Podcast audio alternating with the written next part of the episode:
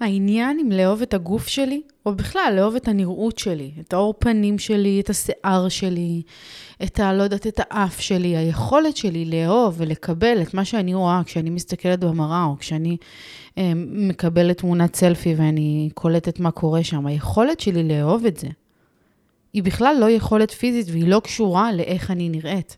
זה משהו הרבה יותר עמוק והרבה יותר נפשי מהדבר הזה, ואיך אני יודעת את זה? כי לא משנה מי עומדת מול המצלמה, ולא משנה איך היא נראית, ולא משנה כמה את יודעת שהיא היצור הכי יפה עלי אדמות. בפועל, היא רואה משהו אחר דרך העיניים שלה. לכן זה שום דבר פיזי, זאת אומרת, לא משנה כמה ניתוחים פלסטיים תעשי, לא משנה אם תצבעי את השיער, או תשפצי את האף, או תרזי אה, 40 אה, קילו, זה לא משנה אם את לא מסוגלת להסתכל במראה ולהגיד, זאת אני, אני מקבלת אותי כמו שאני, אני אוהבת אותי כמו שאני, והנראות שלי לא חשובה כמו המהות שלי. והיכולת הזאת היא לאהוב את המהות שלי ולתת לה מקום, אה, בא לידי ביטוי בהרבה צורות, אבל הדרך הכי מעניינת שאני נתקלתי בה לאחרונה, היא דרך שמעיין לוי, שנקראת באינסטגרם This is מעיין, יכול להיות שתכירו אותה ככה יותר. מספרת ומביאה את הסיפור שלה ואת הדרך שלה לדבר על דימוי גוף חיובי, או במילה גדולה יותר, לתפוס מקום בעולם. ואני גיליתי דרכה של לתפוס מקום בעולם, למרות שהיא אישה שמנה, וכאילו על פניו נדמה לנו שזה הנושא הכי בוער, או הכי רלוונטי, או רק שמנות יכולות להתחבר למסרים שלה, או לדבר הזה. אני הבנתי כמה זה הרבה יותר עמוק מזה, באחת מההרצאות שלה שהייתי.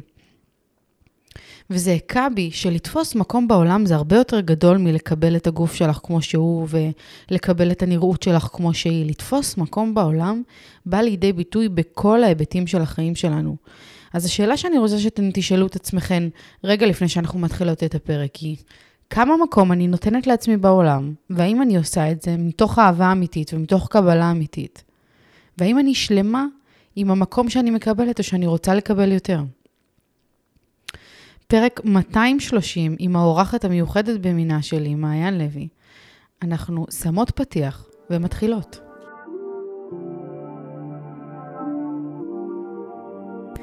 ברוכות הבאות יקירותיי לפודקאסט אימפרית אימהות בצמיחה. כאן אנחנו מדברות תודעה, אהבה ואמת, בשילוב עם כל השיעורים והניסיונות והקשיים שאנחנו עוברות בדרך, הן באימהות והן בחיים בכלל. אז רגע לפני שאנחנו מתחילות, תפתחו את הראש, תנקו את המחשבות ותהיו מוכנות לצלול פנימה. הנה זה בא.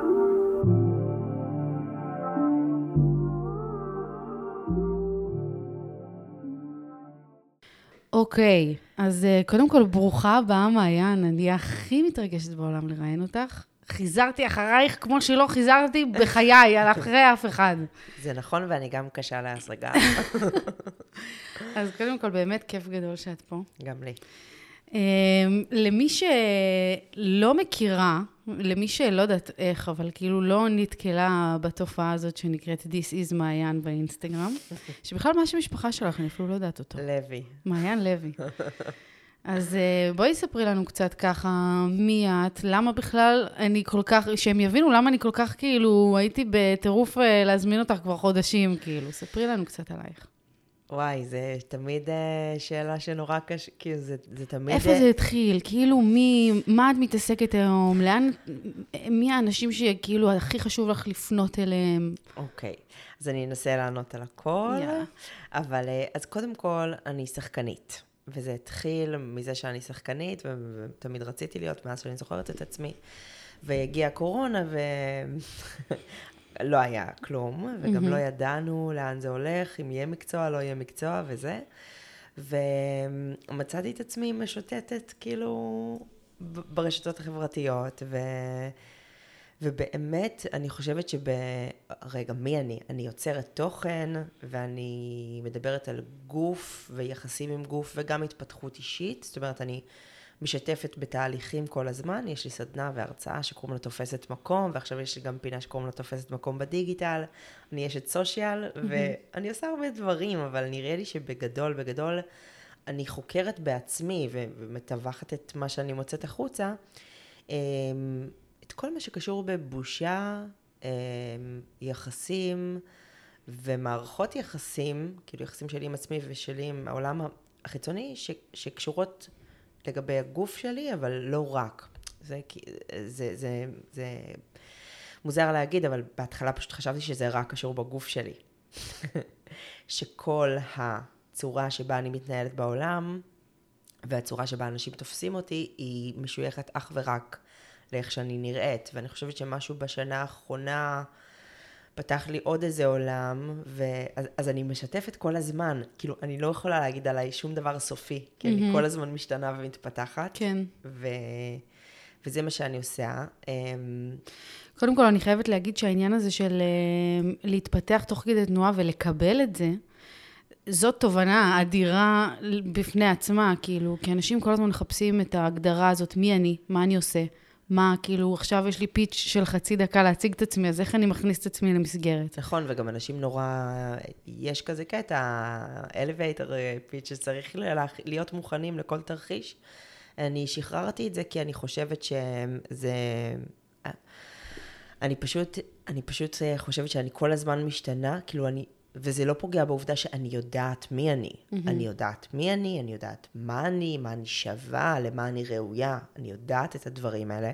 ויחד עם זאת, אני ביחסים נורא טובים עם היקום. כן. אז אני מרשה לעצמי גם לסמוך על uh, תהליכים ולא לפחד כל כך מהם, ו... אז uh, אולי זה יוצא לי קצת מבולגן, וגם עם זה אני אחיה בשלום. אבל, אבל אני חושבת שאני בעיקר uh, תופסת מקום בעולם ומלמדת נשים ואנשים איך לתפוס מקום בעולם שלהם. לא משנה אם זה לתפוס מקום בבגד מסוים, או מול גבר, או אישה, או מול עצמי, או מול אימא שלי, או לא משנה מה. איך זה, כאילו איפה, באיזה שלב בחיים שלך הבנת שזה המסר? זאת אומרת, העניין לתפוס מקום... Hmm. זה big deal של כאילו, של איזה הגדרה כזאת, מתי הבנת שזה זה? אני חושבת שזה, זה הגיע די מאוחר, כי אני תמיד, זה תמיד מצחיק אותי, אבל אני תמיד אומרת על עצמי שאני שמנה שיצאה מהארון עם השומן שלה, כי כל החיים שלי, כאילו היו לי אפיזודות של אה, רזייה וזה, כאילו גם הייתי רזה באיזשהו שלב, אבל רוב החיים שלי הייתי שמנה. מילדות. ו... ואני מרגישה שכאילו, השומן זה משהו שיודעים עליך, זה לא דיכאון, או משהו ש... אי אפשר להסתיר את זה. אי אפשר להסתיר את זה. ו... ואני מרגישה שכאילו, כולם ידעו עליי שאני שמנה, אבל אני הייתי שמנה שרק מדברת על דיאטות או כמה היא רוצה לרדת במשקל, ואף פעם לא העזתי לדבר על היותי פשוט שמנה, ועל החוויה שלי בעולם הזה כ... כאישה שמנה. ואני חושבת שכאילו משהו באינסטגרם הוציא אותי מהארון. ואז כשהתחלתי לדבר על גוף ודימוי גוף, והתחלתי להבין שאני רוצה להוציא את זה גם מהמסך החוצה ולבנות את ההרצאה, כשנבחר השם תופסת מקום, הוא נבחר מתוך איזשהו משפט שכתבתי בהרצאה, זה בכלל, בכלל לא ידעתי איך יקראו להרצאה. Mm-hmm. וכשכתבתי את ההרצאה וכתבתי את המשפט הזה בתור מסר, פתאום זה הפך להיות השם של ההרצאה ובכלל השם של המותג הזה שאני בונה. ואז התחלתי לדבר על, במונחים של לתפוס מקום, כי פתאום זה כל כך התאים, בגלל שאני ליטרלי תופסת מקום mm-hmm. על הכיסא, במרחב, זאת אומרת, אני שמנה, אני גדולה וזה, אבל גם לתפוס מקום, אה, זה כל כך הרבה יותר מהגודל שלי, כן. שזה היופי בזה שזה גם נוגע לנשים וגברים בכל המשקלים ובכל הזה, כאילו, את לא צריכה להיות שמנה כדי לתפוס מקום, כדי להיות כן. בקושי אם לתפוס מקום בעולם. כן. אז אני חושבת שזה התהווה, העניין של לתפוס מקום יחד עם ההרצאה. Mm-hmm. כי גם לפתוח הרצאה ולקחת עליה כסף, זה וואחד לתפוס מקום. ממש. ואתם, ואמרו לי בהתחלה, מה, תעשי בהתחלה בחינם? אמרתי, לא, לא, לא. אני מוכרת כרטיסים, פותחת אה, זה, זה היה ל-30 אנשים, והגיעו 40, קנו, מדהים. קנו כרטיס, כולם קנו כרטיס. אז, אמ, אז אני חושבת שלתפוס מקום זה משהו שמאוד מאוד התחזק עם ההרצאה, ועכשיו יש גם את הסדנה, וזה, גם את זה אני חוקרת. את יודעת, אמ, אני לא יודעת אם דיברנו על זה בהקלטה או לפני, אבל אה, אני עוקבת אחרייך הרבה זמן, כאילו, באינסטגרם. והייתה איזה פעם שפרסמת על איזה כנס של כל מיני נשים, וזה, אני כזה ממש באותה שנייה אמרתי, יאללה, אני הולכת, אני הולכת, אני קונה כרטיס, מי שתבוא, תבוא. והאזנתי, באמת היו שם מלא נשים אה, מעוררות השראה, נכון. זה היה כנס מדהים, אבל היה משהו שמאוד תפס אותי בדרך שבה דיברת על העניין הזה של לתפוס מקום, כאילו בפעם הראשונה בחיים, הבנתי על עצמי, ממש סיטואציה כאילו שהייתה אחרי שהסתיים הסתיים הכנס, יצאנו להפסקה, ורציתי ללכת לדבר עם כמה מהמרצות, ומצאתי את עצמי כאילו מנסה לתפוס את הקשב שלהן, ונבוכה. כן. ולא מצליחה, כי מישהי באה ודיברה לפני, וכזה, אני כזה מחכה עוד, ובסוף נגמרה לי ההפסקה, ולא הספקתי בכלל לדבר עם אף אחת. וזה הכה בי, ואמרתי לעצמי, הייתי עם ליטל חברה, שאמרתי לה, אני לא יודעת לתפוס מקום. אני לא יודעת לתפוס מקום, אני לא יודעת, אני נבוכה שזה כאילו לוקח. ואז פתאום הבנתי, וגם אני מבינה את זה תוך כדי עכשיו שאנחנו מדברות, שבהתחלה חשבתי שזה יהיה פרק על, על אה, אה, שומן, והאם זה בריא, והאם זה לא בריא, וזה כאילו כל כך הרבה יותר גדול מזה, המסר נכון. שאת מעבירה.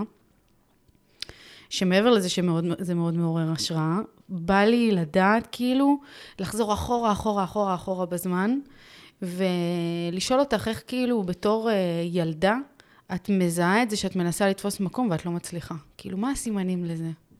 וואו, איזה שאלה. אמ, אז, אז אני אגיד, ואני גם מספרת על זה בהרצאה, אז יכול להיות שזה יהיה לך אה, זה, אבל אמ, אני, אני בבית שלי, אה, הכל מתחיל הרי בבית. כאילו, לא משנה מה, ובאמת באתי מבית מדהים וחם ואוהב ועוטף. והיו לי שני הורים, היום יש לי רק אימא, אבל יש לי גם אבא, הוא פשוט לא איתנו בפיזי, שבאמת אה, אה, נורא נורא אהבו אותי. אני הייתי ילדה, מה זה אהובה? ותמיד אמרו לי נורא דברים טובים וזה. אבל אה, גם באתי, אני לא יודעת, זה נורא קשה לדעת מה התחיל את מה, אבל כן תמיד הרגשתי שאני, אסור לי להיות יותר מדי בולטת, כי היה כל מיני עניינים עם אחותי וזה, ו... וכאילו מין, הייתי נורא כזה ילדה סופר טובה, כאילו, הבנתי שאני צריכה להיות ילדה כזאת סופר טובה. אבל לא היה לי איזה עניין בבית שלא נתנו לי ביטחון, לא, לא היה כזה. וכשיצאתי ופגשתי את העולם החיצוני, אמ, זה התחיל בכיתה א', אז, אז פשוט אמ, נורא נורא הציקו לי, הילדים. ו, וחרם, ועניינים עם אוכל, תמיד הרגשתי שאסור לי להוציא את הסנדוויץ' שלי, שזה נורא התביישתי. וכשאת מבינה את זה, אני חושבת בתור ילדה, את כאילו אומרת, טוב, איך אני אהיה הכי הכי הכי קטנה, שלא ישימו לב אליי. איך אני לא אתפוס מקום? כן, את עושה את הפעולה ההפוכה. Mm. את אומרת, oh my god, לא, לא, שלא יראו, שלא יציקו לי. ש... אז את הולכת ומצמצמת ומצמצמת את עצמך. אני חושבת שזה התבטא אצלי בזה שפשוט הפכתי להיות ילדה סופר סופר סופר מרצה, ומאוד מאוד uh, טובה באמת, כאילו, ממש ילדה טובה כזאת ש... שאומרת כן להכל, ו... וגם רציתי להיות כל כך טובה בדברים, ש... שלא יוכלו להגיד עליי שום דבר רע חוץ מזה שאני שמנה. Mm-hmm. כאילו, זה באמת היה איזה, איזה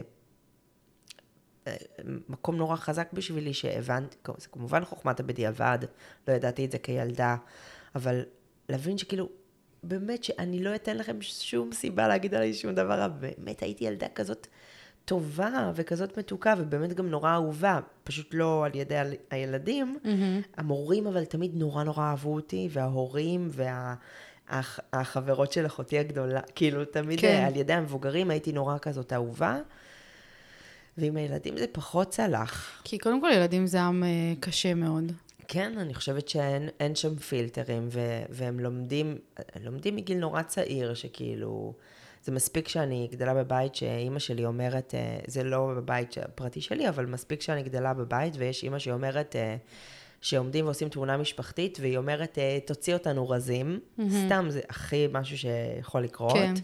או רגע, הזווית הזאת לא מחמיאה לי, או אה, מי מכר דיאטה, ו- ו- וזה מסר מספיק חזק, בטח בגיל, בגילאים חמש, שש, אנחנו מעצבים את המסרים שאיתם אחר כך אנחנו הולכים לעולם, שאת, שאת מבינה שכאילו שמן זה לא טוב. זה לא צריך להיות פה באיזה... זה, זה העולם שלנו. כן. זה, זה כאילו, זאת המציאות. אבל מה עושים עם זה באמת, שכאילו זה לא עכשיו איזה, לא יודעת, איזה דעה של בן אדם, זה משהו שהוא באמת בילט אין. כל פעם שאני יוצא לי לחשוב על הדבר הזה לעומק, אני מבינה שזה הרבה יותר גדול אפילו מאנשים פרטיים. זה משהו כאילו...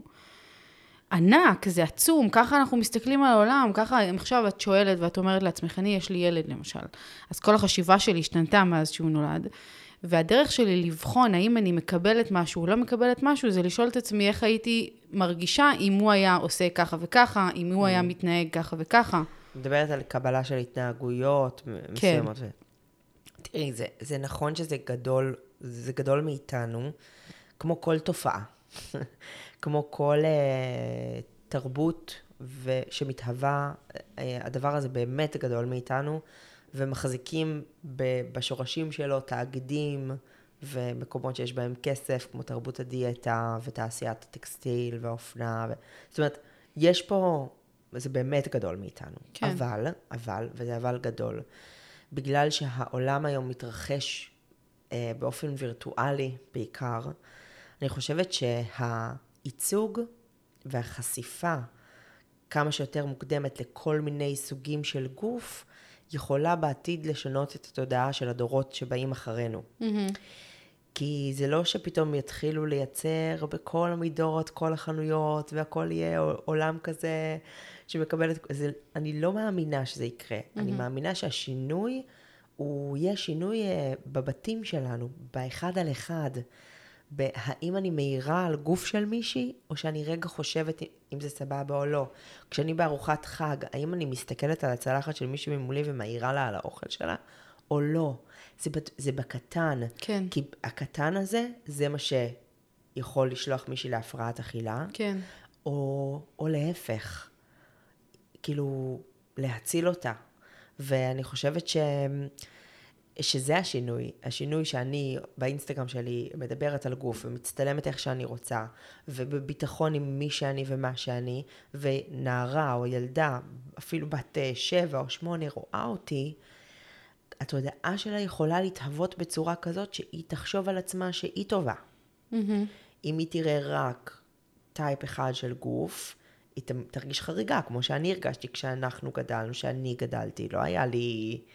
מודל אה, כמוני להסתכל, כאילו, זאת, זאת השליחות בעצם, להיות mm-hmm. מודל אה, שלא היה לי. כן. ואני חושבת שזה מאוד מאוד מתפתח, אה, וזה מתפתח מאוד באינטרנט, ואת רואה יותר דוגמניות, סבבה, mm-hmm. זה קורה.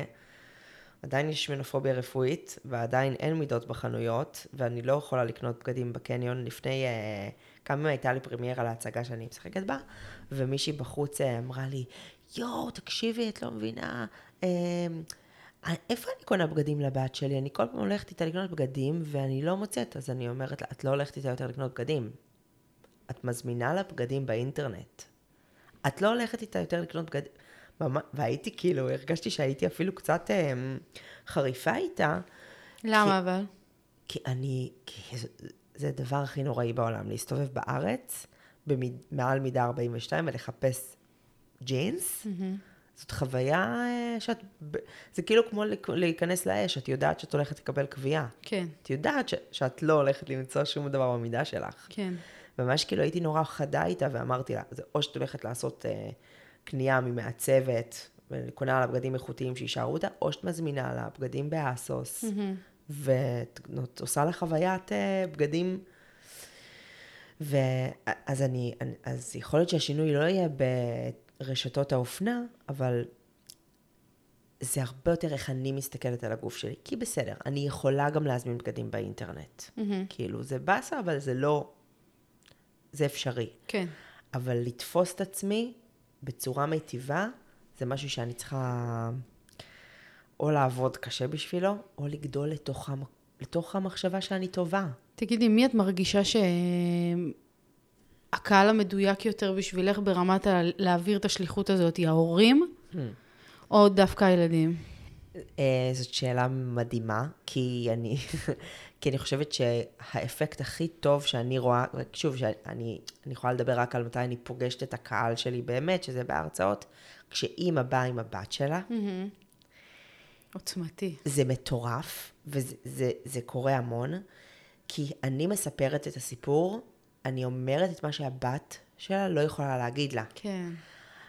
אני כאילו המתווכת של הדבר הזה, וקודם כל זאת זכות אדירה. Mm-hmm. זה, זה הדבר שהכי מרגש אותי ב, ביכולת שלי, כאילו, לספר סיפור של מישהי שלא יכולה לספר את הסיפור שלה. ואני חושבת שבנות ואימהות זה, זה קהל יעד מאוד מאוד מאוד חם שלי, שאני מאוד מאוד אוהבת. אבל um, זה יכול לבוא גם מההורה וגם מהילד, כאילו, מהילדה, לא משנה.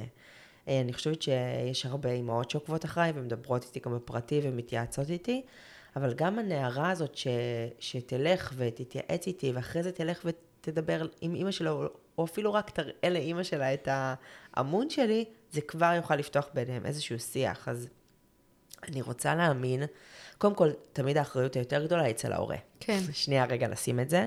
תמיד. במיוחד בגילאים הקטנים, שכאילו אין פה... אין פה יותר מדי, זה די מה שההורים uh, מתווים, אתה מקבל כאמת. בדיוק. אז anyway, האחריות היא אצל ההורה. Uh, ושלא נתבלבל בזה, בטעות, כי זה בלבול שלא צריך לעשות אותו. אני אתחבר לשאלה שאני שואלת את עצמי הרבה, ושאלתי אותה גם בזמן שהייתי בהרצאה שלך, שהייתה כאילו מאוד מעניינת, והתרגשתי מאוד, גם זה היה מצחיק, זה היה קורע. מי שלא הייתה עדיין בהרצאה, באמת, לכו לזה, כי זה כיף טהור. הייתי עם חברה, והיה לנו באמת כיף, כאילו, זה היה...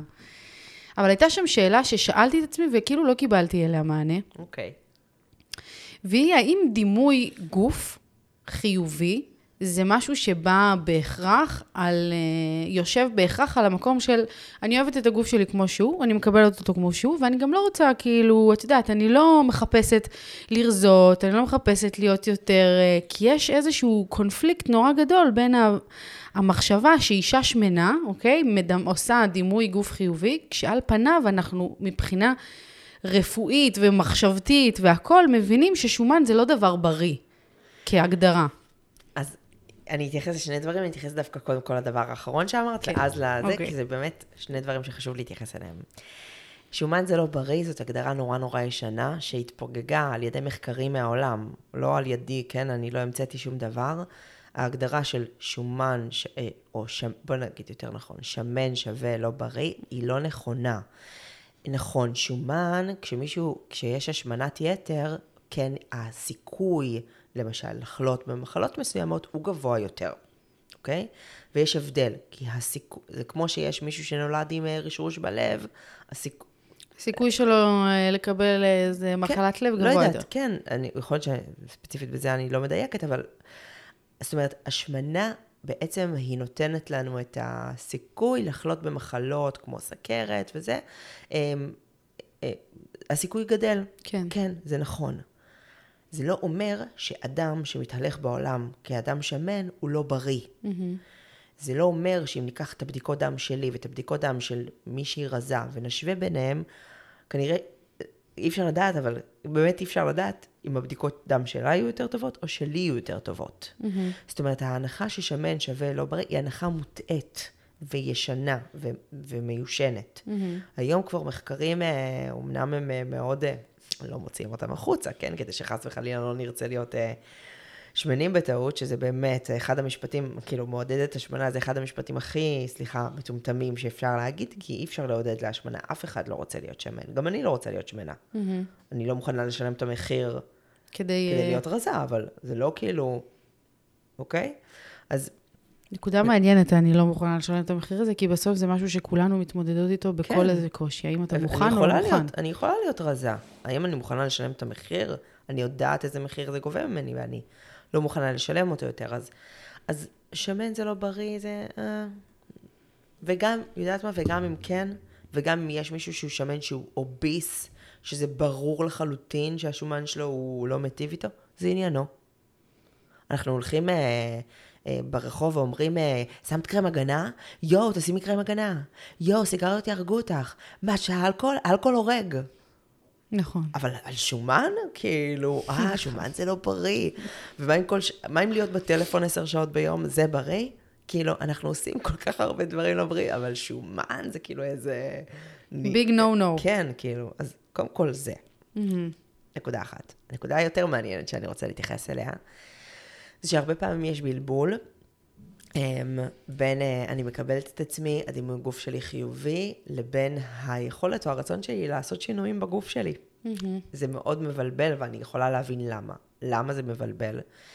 כי אהבה עצמית ודימוי גוף חיובי, אה, body positive, מה שבתרגום לעברית, אה, נהיה איזה מושג נורא נורא זול, שהמון המון המון המון המון נשים משתמשות בו, בלי להבין מה, מה המקור שלו, מאיפה הוא בא.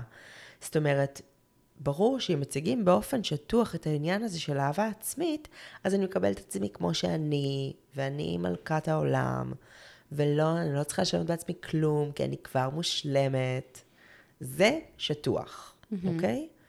כשמסתכלים על המורכבות של הדברים, דימוי גוף חיובי בנוי ממערכת יחסים חיובית שלי כלפי עצמי, וכשאני במערכת יחסים חיובית עם עצמי, כשאני מקבלת את עצמי באופן רדיקלי בבסיס, זאת אומרת שהבסיס שלי הוא קבלה עצמית רדיקלית, זה אומר שזה קבלה עצמית ללא תנאים, אין לי תנאי לעצמי, אני מקבלת את עצמי בכל מצב. אם במצב הזה אני רוצה לעשות שינוי, סביר להניח שהשינוי הזה יבוא ממקום פנימי. כלומר, תן דוגמה על ספורט. נגיד ואני שונאת את עצמי. Mm-hmm. אני שונאת את עצמי ואני רוצה לרדת במשקל, כי רק כשאני ארד במשקל אני אוהב את עצמי. אז המעגל הוא, אני שמנה, אני שונאת את עצמי, אני הולכת להתאמן, עד שאני אהיה רזה. כשאני אהיה רזה, אני אקבל את עצמי ואוהב את עצמי. מה קורה בדרך? המוטיבציה החיצונית הזאת של כשאני אהיה רזה לא מחזיקה, כי זה ארוך וזה מייאש וטי-טי-טי, זה לא מחזיק כי זה חיצוני, אה, מוטיבציות חיצוניות לא מחזיקות לנו, אנחנו צריכים משהו פנימי ועמוק כדי להחזיק לאורך זמן, וזה מתמסמס ואת מפסיקה להתאמן אחרי כמה זמן. כן. כשאני מקבלת את עצמי באופן עמוק ואמיתי, ואני אומרת לעצמי, אני כל כך אוהבת את עצמי, שבא לי להיות חזקה, ובא לי שהגוף שלי, גם כשאני אצא לפנסיה, הוא יהיה חזק, ואני כרגע, כמו שאני מפקידה פנסיה, אני עושה אימוני כוח, כי אני רוצה להרגיש חזקה mm-hmm. ומסוגלת לדברים. כן. ואז אני הולכת להתאמן מהמקום הזה, המוטיבציה שלי בלתי נגמרת.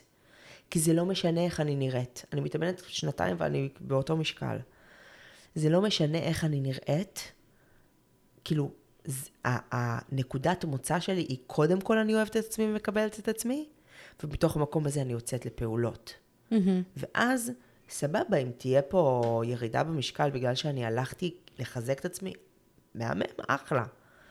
גם אני רוצה לרדת במשקל מתוך קבלה ואהבה שלי לעצמי, זה אחלה, זה מהמם. Mm-hmm. אבל לא כדי להיות רזה ואז לאהוב את עצמי. כן.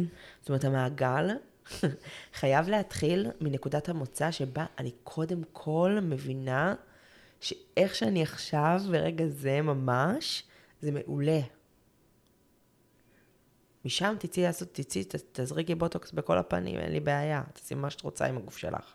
זה, אני מאוד מאוד מסכימה עם הדבר הזה. יחד עם זאת, אני באופן אישי מסתכלת על החיים שלי ואני מרגישה שכאילו למרות שאני מבינה הרבה דברים שאת אומרת, יודעת אותם, כאילו הכוונה, היכולת ליישם אותם על בסיס קבוע, את יודעת, החיים נמתחים על פני כמה, כמעט 30 שנה אני פה, לא יודעת כמה את, אבל... 34. מבינה? זה כאילו, זה נמתח, ואת אומרת לעצמך, אוקיי, יש לי תקופה שאני עפה על עצמי, ואני, הכל טוב, ואני מעיזה להסתכל על עצמי במראה ערומה, ואני מעיזה, כאילו, פעם היה לי קטע, עוברת מול מראות, לא מסתכלת.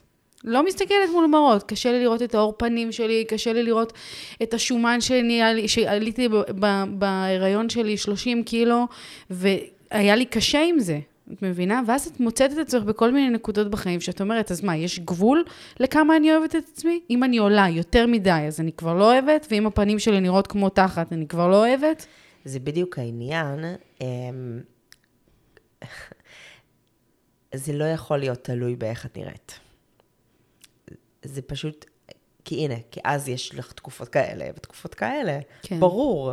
כאילו, אם אני מסתכלת על איך אני נראית, אז הנה, עכשיו אה, אני לא עשיתי שורשים בשיער, זה יכול כאילו, זה בתקופה אחרת, בחיים שזה היה יכול כאילו לגרום לי ממש לשנוא את עצמי ולחשוב על עצמי שאני מכוערת ואיכס ו... אבל ברגע שאת עושה עבודה פנימית לאורך זמן, ואת מתמידה בעבודה הזאת, ואת mm-hmm. אה, עושה לעצמך, אה, אני לא אוהבת את, המונ... את המונח ארגז כלים, אבל נגיד, את עושה לעצמך ארגז כלים טוב וחזק ויציב, אז יכולים להיות לך ימים פחות טובים. כן. אבל זה לא ינהל אותך. סבבה. זה לא, אני לא אוכל להסתכל, זה לא, לא יהיו לי ימים שאני לא אוכל להסתכל על עצמי במראה, זה לא יקרה. מהמם. כי, ה, ה, כי אני יוצאת מהבית לא עם איך שאני נראית, אני יוצאת מהבית עם כמה טובת לב אני, ורגישה, וחכמה, וכמה יש לי לתת, וכמה אני ראויה, עם זה אני יוצאת מהבית. לא עם איך אני נראית. מהמם. יש ימים שיותר, יש ימים שפחות. זה כאילו לא מנהל. זה לא מנהל אותי. כי ב- בתקופות, רוב חיי זה כן ניהל אותי. וכשזה ניהל אותי, זה, אה, מה שנקרא, הייתי בסבל. כאילו, יש בבודהיזם את ההפרדה בין סבל לכאב. כאב הוא קיים, הכאב קיים, אבל הסבל הוא בחירה. הוא בחירה, הוא היאחזות. אז אני, לא בא לי לסבול. לא בא לי לסבול, החיים שלנו קצרים, קיבלנו פה תקופת זמן ביקום, בעולם, כאילו, בואו בוא, בוא לא נבזבז את החוויות שלנו על איך אנחנו נראות, כאילו. מתי הפסקת לסבול? אה, האמת היא שאחת הנקודות הראשונות היו כשהחלטתי שאני לא עושה יותר דיאטות, שהמ- שבכלל המטרה שלי יותר היא לא לרדת במשקל, אלא להרגיש טוב. זה קרה לפני כמה שנים טובות, אבל לא הצלחתי לעמוד בזה, כאילו, עדיין אה, הייתי כזה נמנעת מדברים, וכן עושה, והראש שלי כל הזמן עבד דיאטות, דיאטות. אני חושבת שמשהו בשנתיים האחרונות, שאני גם מטופלת סביב כל נושא האוכל, וגם טיפול הפסיכולוגי שלי שהוא מדהים, אני חושבת שבעניין איך מטופלים? סליחה שאני קוטעת אותך כן, כן. בעניין ה... אכילה, כן. אה, בגלל שאני מאובחנת עם אה, הפרעות אכילה, אז יש לי מישהי שהיא מתמחה בהפרעות אכילה, והיא היא כמובן די- דיאטנית קלינית, שלא נותנת תפריטים, היא דיאטנית בשיטת נון דיאט, והיא עובדת במחלקה להפרעות אכילה בתל השומר, וזאת אומרת, ללכת לאשת או איש מקצוע שהם גם נון דיאט, כאילו תזונאים בשיטת נון דיאט, וגם שמתמחים בהפרעות אכילה. כן. אם יש לך הפרעת אכילה. אם אין לך הפרעת אכילה ואת רוצה לטפל במערכת יחסים שלך סביב אוכל, אם יש לך מורכבות שם, לרובנו יש, מהמם. אז ללכת אה, לאנשי מקצוע שהם אה, מטפלים בזה. אני מהאינסטגרם שלי שולחת, אה, רק לשלוח לי הודעה ויש לי רשימה. כן, מפנה. כן, בטח, ברור. אני חושבת שזה אחד הדברים הכי חשובים שעשיתי ועוד עושה, כי זאת דרך מאוד מאוד ארוכה, זה לטפל בכל היחס עם האוכל. כאילו, בגלל תרבות הדיאטות והעולם שאני חייתי בו, שזה באמת היה כאילו לחיות מדיאטה לדיאטה. כן. ו... אני רוצה שנתחבר ל, ל, לנקודה שלוקחת אותנו מ, מתוך, אוקיי, אני מתייחסת לגוף שלי בעניין תפיסת מקום, כל, לגוף שלי, לנראות שלי, לוואטאבר, כל הפיזיות שלי בעולם, ובאמת למקום העמוק יותר, שאנחנו לא מרבות לדבר עליו במציאות שלנו, אבל כאילו הבושה הזאת שקיימת בלהגיד, נניח, את עסק מתחיל, או בא לך להיות איזה משהו, ואת כזה אומרת, מה, אבל מי אני? ואיך כאילו אני אבוא ואני אגיד ואני אזמין ואני, איך, איך מגיעים לזה, איך נוגעים בזה, איך בכלל מבינים שיש לנו רגע בעיה עם זה? כי אני הבנתי את זה, אמרתי לך, אצלך בהרצאה, פתאום זה הכה בי, לא תפסתי את עצמי כבן אדם שיש לו איזה בעיה עם אה, ביטחון או עם זה. אבל מסתבר שכן, שזה קיים.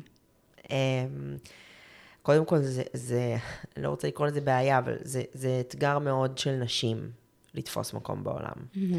בגלל שהאידיאל של אישה שתהיה שקטה ועדינה ומצומצמת, ושלא תהיה יותר מדי ושלא תהיה מוגזמת, אז אנחנו מלמדות את עצמנו והחברה מלמדת אותנו את העניין הזה, ולכן לתפוס מקום אה, זה נורא נורא קשה.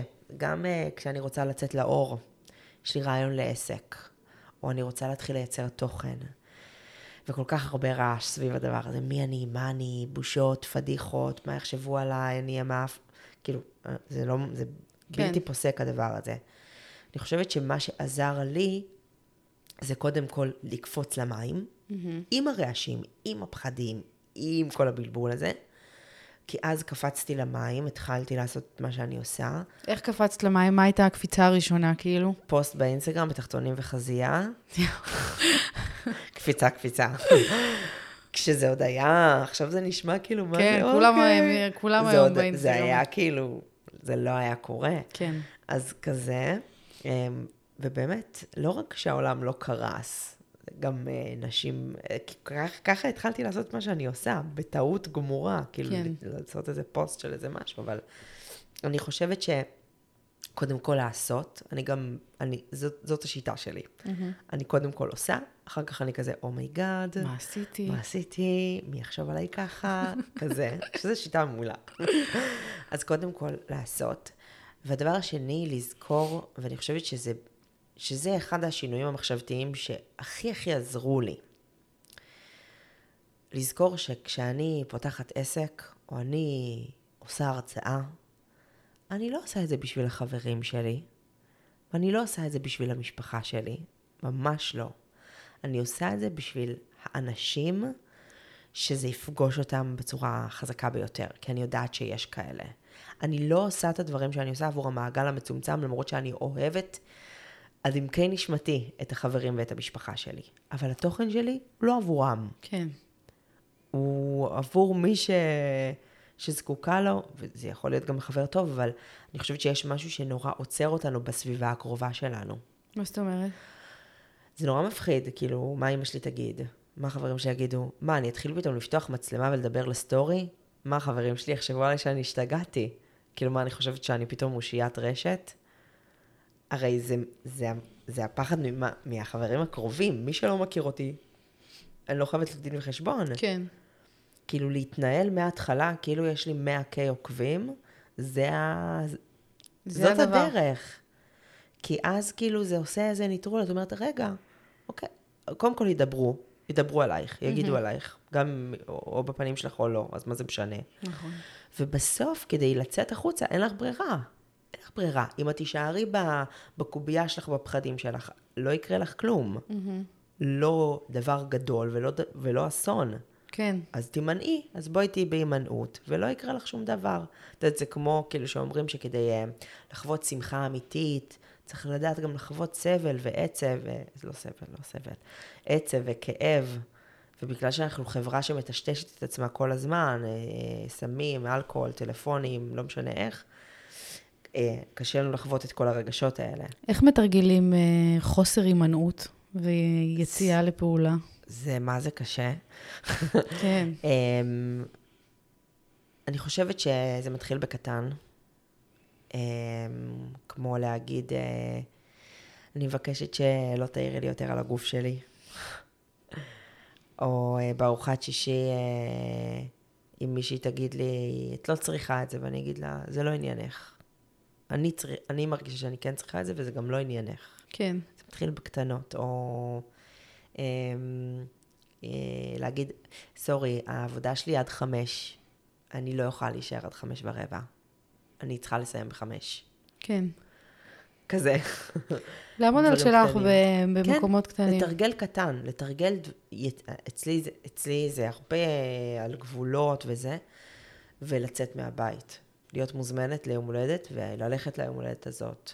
אה, להחליט שאני עושה, אה, הולכת הביתה בדרך אחרת, ורואה אולי פרצופים חדשים. מעניין. זאת אומרת, זה באמת להתחיל נורא נורא בקטן, והתרגול הזה הולך וגדל. אצלי נגיד עזר לי מאוד לתרגל קודם כל בכל מה שקשור בעבודה ובעסק שלי, לשים גבולות, לבקש יותר כסף, להחליט מהן שעות העבודה שלי, לכתוב הצעת מחיר שאני נורא מפחדת לכתוב אותה. כאילו, תרגלתי את זה על אנשים שאין לי איתם מערכת יחסים, כן. שזה יותר קל. ואז לאט לאט אני רואה איך זה זולג גם למערכות יחסים בחיים שלי. כן. וכשאת מתחילה, אה, אה, שאת פחות נמנעת ואת יותר אקטיבית ויותר פתוחה, את רואה איך את חווה יותר דברים בעולם, יותר אינטימיות, ויותר חברות, ויותר עומק, ופשוט יותר, וזה נורא, זה נורא מפחיד, אבל זה גם נורא חיובי ונעים. כן. אז אה, אני מלכת ההימנויות. שלא יצא פה שאני איזה גיבורה. אני מלכת ההימנויות. אני, איך הפ- הפסיכולוגית שלי אומרת לי, את, אה, את בדיאטה מהכל. וזה נכון, כי דיאטות לימדו אותי להימנע. וואי, זה מעניין מה שאת אומרת עכשיו, כי יש בזה משהו. ברור. זה מה שדיאטה מלמדת אותנו. נכון. להימנע, לא להקשיב לאינסטינקטים שלי. לא להקשיב לזה שאני, בא לי משהו עכשיו. לא, לא, לא. לא בא לך כלום. בא לך משהו, תאכלי גזר. שקט, לא. לצמצם, להוריד חשקים. אז עכשיו, אחרי 30 שנה שעשיתי דיאטה, לכי תצאי לעולם ולא תימנעי יותר. כן. אז לאט לאט, לאט לאט, ואני כל יום, אני כל יום, אני יושבת כאן ונורא חשוב לי להגיד שכל מה שאני אומרת הוא עוד בתהליכים אצלי. כן. אני יושבת כאן ומדברת את זה, וזה עוזר גם לי, ו- ואני מאמינה, מקווה שגם לך ולעוד נשים וגברים שיקשיבו לנו, אבל זאת אומרת, כל פעם לדחוף את, ה- את הדלת עוד קצת, עוד קצת, עוד קצת, עוד קצת, כאילו, לא, לא, לא לשים מטרה נורא גדולה. ראיתי. פעם את הסרט יסמן, ראית אותו? אני חושבת שכן. יואו, זה סרט גדול, שהוא מדבר, כאילו הוא מביא, הנקודה הזאת שאמרת על אקטיביות מאוד חיברה אותי לזה. שהמון פעמים אנחנו מאוד נמצאים בתוך ההרגלים שלנו, גם דיאטה, או לחיות בדיאטות כל החיים, זה סוג, סוג של הרגל באמת של הימנעות. וההרגלים האלה, למשל, אני כל הזמן צוחקת על מיכו, שלפי סגנון התקשורת הוא כחול. אנשים כחולים הם מאוד כאילו, הכל לפי הספר, עושים את אותו דבר, בודקים, הוא מוציא את הכלבים תמיד באותו, באותו מסלול. איזה יום יצאנו, ואני פשוט הולכת שמאלה, אומר לי, מה את עושה? אני אומרת לו, אני הולכת שמאלה, אבל אנחנו הולכים מפה.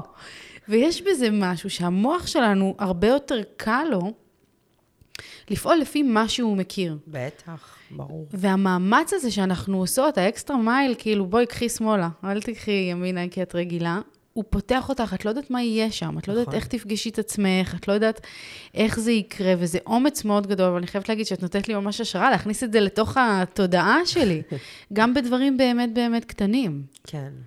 איך את אה, פוגשת את זה במערכות יחסים, למשל, כאילו ב dating וכזה, בתור תל אביבית? אז אה, אה, זה התרגול הכי גדול שלי.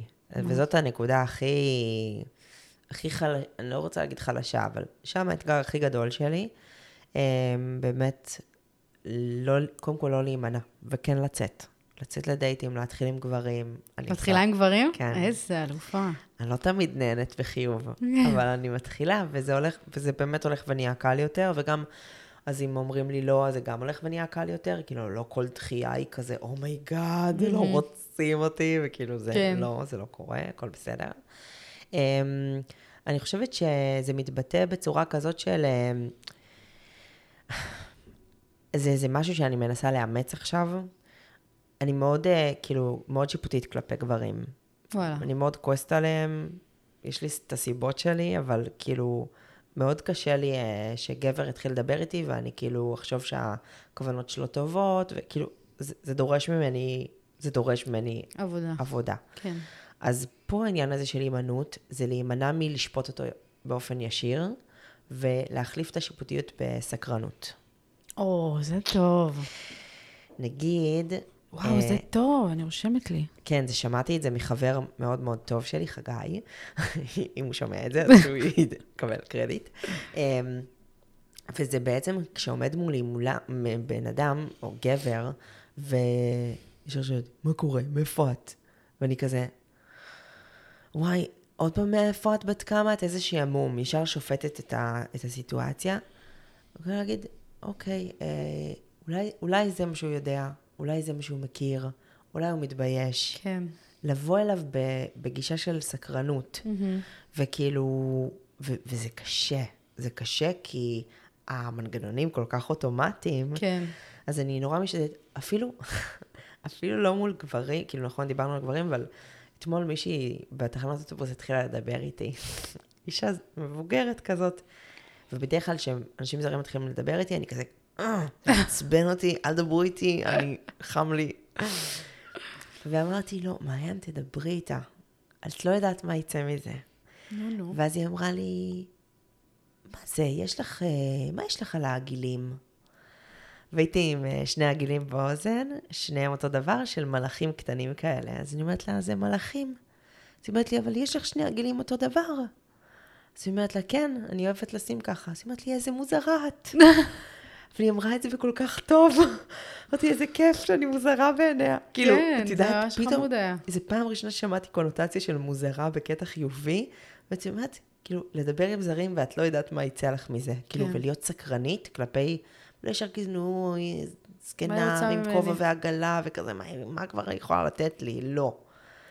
אז כאילו, אני מאוד מנסה לקחת את זה ל- וואו, זה לעניין של אדיר, דייטים. שתדעי לך. כן, אני מאוד מאוד מאוד מנסה לקחת את זה לדייטים, וזה באמת אה, האזור הכי מורכב מבחינתי, אני, ואני בדיוק התחלתי להגיד שאני, התחלתי כאילו להוציא את זה החוצה, שאני נורא רוצה כבר אהבה, כאילו אני מרגישה שאני כזה, אני נורא סקרנית לאיך הגרסה הזאת שלי תגיב תהיה ב... לאהבה. כן, ת, ת, אם, רגע, אני בכלל יכולה ש... כאילו, אני יכולה אה, לתת למישהו לאהוב אותי? או ש... כאילו... באמת נשמע מסקרן, אחרי שכאילו פתאום את מכירה את עצמך כבן אדם הרבה יותר שלם ממה שהיית, כן. איך זה ירגיש? כן, זה, זה אדיר. זה אדיר, וזה גם נורא נורא מפחיד. אני חושבת שהפחד זה אחת הסיבות שאני כאילו עוד לא נמצאת שם, מהמם. כאילו זה עוד לא קורה, כי אני נורא נורא נורא מפחדת, בגלל שחוויתי מערכות יחסים קשות ולא מטיבות, אז, אה, אז כן. איך זה, איך זה, נגיד, היום כשאת יוצאת לדייטים, או כשאת חושבת על המערכת יחסים העתידית שלך וזה, איך בא לידי ביטוי, אני תופסת מקום בתוכה? או... קודם כל, זה מתחיל מה basic של ה basic, וזה לשים נגיד באפליקציות תמונות שלי, תמונות שלי. לא מלמעלה, לא רק של הפרצוף שלי. כן. אני, אומרת את זה כי אני יודעת שאתן יודעות על מה אני מדברת. לשים תמונות של איך אני נראית באמת. זה קודם כל לתפוס מקום. כאילו, זאת אני. כן. כזה. וזה, וכבר בהתכתבות הראשונה, אמ, אם יש איזו נטייה להעיר משהו על הגוף שלי, אז ישר לשים גבול. או נגיד ליזום, ליזום. אה, אני רואה שהשיחה נגררת ונגררת ונגררת, יאללה, מה הטלפון שלך? בוא נעבור לטלפון. בא לך לשבת לדרינק? יאללה. ליזום גם, כאילו לא, כן. לא לפחד. גם פה להיות אקטיבית. כן, וגם כשאני כבר מגיעה לסיטואציה שנגיד אני יוצאת לדייט, אז לא להסתיר את עצמי. לא להסתיר את עצמי עם איזה בגד אה, גדול. לא, לבוא כמו שאני... את יודעת, היום יצאתי, אני לבושה בטופ וטייץ, מאוד חשוף. ולמי שמאזינה ולא תראה, אה, ו, ובאתי לשים חולצה על, על ה top, כאילו כשיצאתי מהבית. כן. אמרתי, לא, אני נראית, מה זה פגז ככה? כאילו, לא רוצה להסתיר את עצמי. לא. וכאילו, ו- ואמרתי, כאילו, אני אראה מישהי, תמיד הרי יותר קל לראות על אחרות. אמרתי לעצמי, אם אני אראה מישהי הולכת כמוני ברחוב, ואני אחשוב עליה, כאילו, וואי, איזה כאילו, איזה שווה היא, אז יאללה, שיחשבו את זה עליי. אז כאילו, גם כשאני באה לדייט, אז להתלבש כמו שבא לי. וגם לא לחשוב להיות יותר מדי, לשים עוד... לא לחשוב מה יהיה, מה הוא, ממה הוא יהיה מרוצה. כן, גם לא. אין לך שום סיכוי לדעת. זה גם בעיה סיכוי, נכון. שאנחנו נכנסות לה כל ו- הזמן. ועוד יותר, אם תבואי כמו שאת, הסינון יהיה הרבה יותר אה, נכון. אפקטיבי. אם הוא לא רלוונטי, הוא פשוט ילך. בדיוק. יש בזה משהו שאנחנו כאילו לא נכנסות אליו מספיק. נכון, זה מתחיל מהעניין של התמונות, כי בנות אומרות לי, אני מתביישת. אז מה עדיף, הוא יפגוש אותך ואז הוא ידחה אותך? כן, לא, בואי שימי תמונה של איך את נראית באמת. סינון מושלם להתחלה. נכון. כאילו, נכון. אז אה, זה לתפוס מקום בעולם שם. עוד, אני מאוד מאוד מחכה לחקור את זה בתוך מערכת יחסים. מהמם. אז כאילו, נראה איך זה יהיה. הנה, יש פה איזה מישהי שמאזינה, אני קודם כל עשיתי איזה שידוך, מאז שהשידוך הצליח לי, אני אומרת, רגע, אולי כל מה שאת עושה זה לא נכון, אולי צריכה לעסוק בשידוכים בכלל, כאילו. אז אם יש פה איזה מישהי שמכירה איזה מישהו, מה. נגיד, מה נגיד כאילו מדבר אלייך? מה, מה, מה בגבר תופס אותך שאת אומרת, זה הבן אדם. קודם כל, גבר שיש לו עולם משלו. Hmm, גבר שאוהב את החיים, באמת, שאוהב את החיים, שאוהב לחיות. אני אוהבת אנשים נהנתנים, כמוני, כן. שאוהב אוכל, ואוהב מסיבות, ואוהב לצאת, וגם אוהב כאילו, עכשיו שבת להיזרק עם ג'חנון ולראות סדרות, כאילו, אני אוהבת גבר שאוהב את החיים. כן, שתופס מקום. שתופס מקום וש... ועם תשוקה. אם יבוא לי מישהו בלי תשוקה, גם לחיים וגם בסיטואציות אינטימיות, זה לא משנה. אני צריכה שיהיה לו תשוקה, שיהיה לו שאיפות, שיהיה לו עולם מלא משלו, שידבר יפה לאימא שלו. אוי, זה חשוב באמת. כן. זה חשוב באמת. או אם יש לו ילדים, אז לילדים. כאילו ש... שידבר יפה על המשפחה שלו. או אם יש לו גרושה, שידבר עליה יפה. כן, כי זה, זה ממש... זה מעיד. כן, כן, כן, ממש. זה מעיד, אני מסכימה איתך. כן, זה בבייסיק. טוב, יפה. אני... אבל אני אוהבת אה, ג'ינג'ים. די, עכשיו את ממש ממש ממש מעיפה לי את המוח. אבל אני פתוחה ל... אני פתוחה גם לשיער חום, כן, שחור וכזה. טוב, יפה. תקשיבי, אנחנו דיברנו פה על מלא דברים שאני יכולה להיכנס לכל אחד מהם עוד אה, המון המון המון. יש לי איזה משהו שכאילו בא לי שנציף אותו לקראת הסוף, לפני שאנחנו מסיימות. שלפני כמה ימים ישבתי עם בת דודה שלי, שהיא היצור הכי יפה עלי אדמות, הכי הכי הכי. ועשיתי לה תמונה עם הילד שלי, והיא יצאה מושלמת כמו שהיא אמורה לצאת, ואז היא מסתכלת על התמונה, והיא אומרת, יואו, תראי את האף שלי, אני לא נראית מוזר, והסתכלתי עליה ככה, ופתאום זה הכה בי, שזה לא משנה מי את, זה לא משנה איך את נראית, זה לא משנה כמה יגידו לך שאת יפה, או שאת טובה, או שאת טובה בעסק שלך, או שאת טובה בעבודה שלך, או שאת מאוד מאוד חכמה, זה לא משנה מה אנשים יגידו לנו, זה עניין כל כך פסיכולוגי ונפשי לתפוס מקום. שזה שום, שום, שום דבר חיצוני לא יוכל לפתור אותו, אלא באמת, באמת איזשהו תהליך אמיתי ופנימי שאנחנו עוברות. ואני מרגישה שזה אולי התהליך הכי חשוב שבן אדם יכול לעשות בחיים שלו, התהליך הזה של להכיר את עצמו באמת, ולהבין מי, למה, איפה כואב לי, ורגע לשאול, למה זה כואב בכלל? למה זה כואב? נכון. ונתת פה מלא טיפים מדהימים, ונתת פה מלא, אני רשמתי גם אותם. זה כיף. אבל בא לי שתסכמי לי כזה, עם איזה, לא יודעת, עם איזה, עם הכלי החזק ביותר שלך, ש, שמשנה לך את החיים כל יום מחדש, שנותן לך אומץ לתפוס את המקום בחיים. אז אני רוצה לדבר על שני כלים. כן. הכלי הראשון, ובאמת, אני חושבת שאין לו תחליף, והוא הכי הכי הכי עזר לי, ב... אני חושבת שכבר שנתיים אני כמעט עושה את זה ברצף, וזה לסגל לעצמי שגרת בוקר. אני יודעת שזה לעוס, ואומרים את זה הרבה, אבל אני מבטיחה, מבטיחה באמת, ב... ב... חותמת על זה, שכשאני מייצרת לי שגרת בוקר, שהמטרה שלה, וזה לא משנה מה תבחרי, תבחרי לשתות כוס קפה עשר דקות עם עצמך, או לעשות מדיטציה, או לכתוב, או להתקלע, לא משנה, או הכל ביחד. המטרה של השגרת בוקר שלי היא למלא את האנרגיה שלי בי ולא בדברים חיצוניים.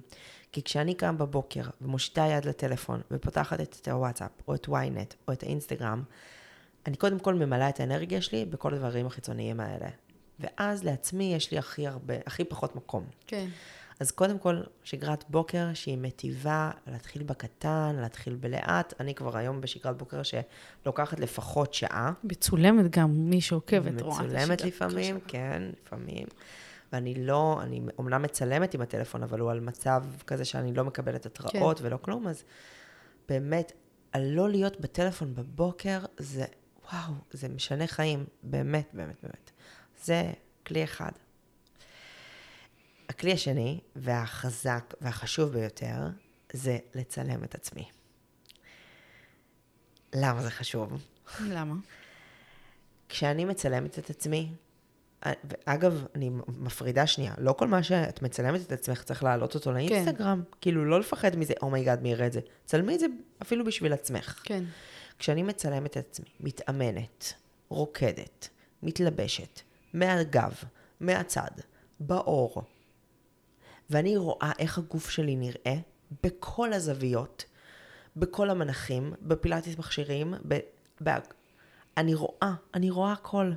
אני רואה את הכפלים שלי, ואני רואה את הנקודות חן שלי, ואני רואה את הסימני מתיחה, ואני רואה את, את הצד הפחות טוב שלי, כן. את הסנטר הכפ... אני רואה, ואני, כשאנחנו רואים משהו שוב ושוב ושוב, כמו בשיווק, אנחנו אנחנו אותו. מפתחים, אנחנו לא רק מקבלים אותו, אנחנו מפתחים כלפיו רגשות חיוביים. אה, זה מעניין. ואז, כשמישהי תצלם אותי, אני, זה לא משנה, האף שלי, אני מכירה את האף שלי מכל הזוויות, אז, אז אין דבר כזה האף שלי מוזר פה. כן. כי אני כבר יודעת איך אני נראית מכל זווית. זה מעניין. ואני חושבת שהבנתי כמה זה כלי מטורף ממש בשנה האחרונה, שהתחלתי יותר לצלם את עצמי גם באימונים, ואז גם את ממש רואה את הגוף שלך זז. וזה כלי, זה, זה פוטותרפיה, ממש, כאילו, כי יש ממש דבר כזה.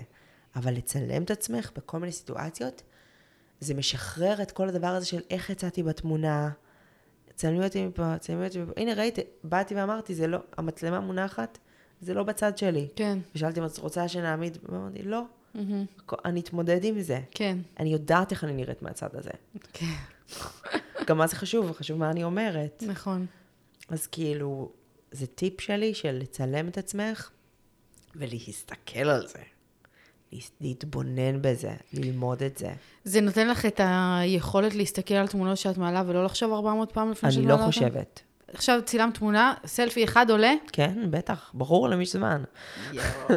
בטח. זה, זה, זה באמת, זה, אני מצטערת שאני נשמעת יצורה, אבל זה קשה. מה אני אעשה? זה קשה. אבל, אני, ברור, אני מבינה. תרגול, תרגול. כמה דברים, כמה, איך היה לך קשה בהתחלה להחליף אה, חיתול? נורא מאוד נו, קשה. והיום? אלא אם כן הוא זז. זה, זה נהיה יותר קשה. אבל כן, אבל- אני מבינה את אבל הנקודה. את מבינה? הכל בהתחלה קשה. כן. אה, בעיקר שזה קשור בנו ובאיך אנחנו תופסות את עצמנו. אז זה הרבה תרגול, הרבה תרגול. זה גם העניין הזה שברגע שאת מצלמת, מה, מה המחשבה של, וואי, זה לא מספיק יפה, זה לא נראה מספיק טוב. אני לא, אולי אני לא נראית ככה ממש בזווית הזאת, אבל אנשים לא פוגשים אותנו בזווית הזאת. הם לא פוגשים אותנו ככה. נכון. ואני חושבת שבהתחלה זה מבהיל. מה, אני באמת נראית ככה? oh my god, אני נראית ככה מאחורה? נורא מבהיל. ואז את אומרת, אז את, זה כמו תה- תהליך כזה, ואז את מקבלת את זה. את מתבוננת על זה. אני נראית ככה. כן, ואני אה, אוקיי. אז, זה, אז זה כבר, אז התמונה כבר לא תפתיע אותי. כן. זה, זה העניין. אין פה איזה, צילמתי את עצמי ובזכות זה התחלתי לאהוב את זה, זה לא זה. אני מדברת על דברים הרבה יותר בסיסיים כשאני מדברת על לתפוס מקום. מהמם. אני, הנה, לא דיברנו פה אהבה עצמית, ו- רגע, ת, תעשי לעצמך מקום, כאילו, כן, תעזי, תעזי להסתכל על זה, אנחנו ממש מפחדות להסתכל על עצמנו. נכון. שלא נראה משהו שאנחנו לא אוהבות. ואני אומרת, תסתכלי, ומה זה תסתכלי? תסתכלי בלבן של ה...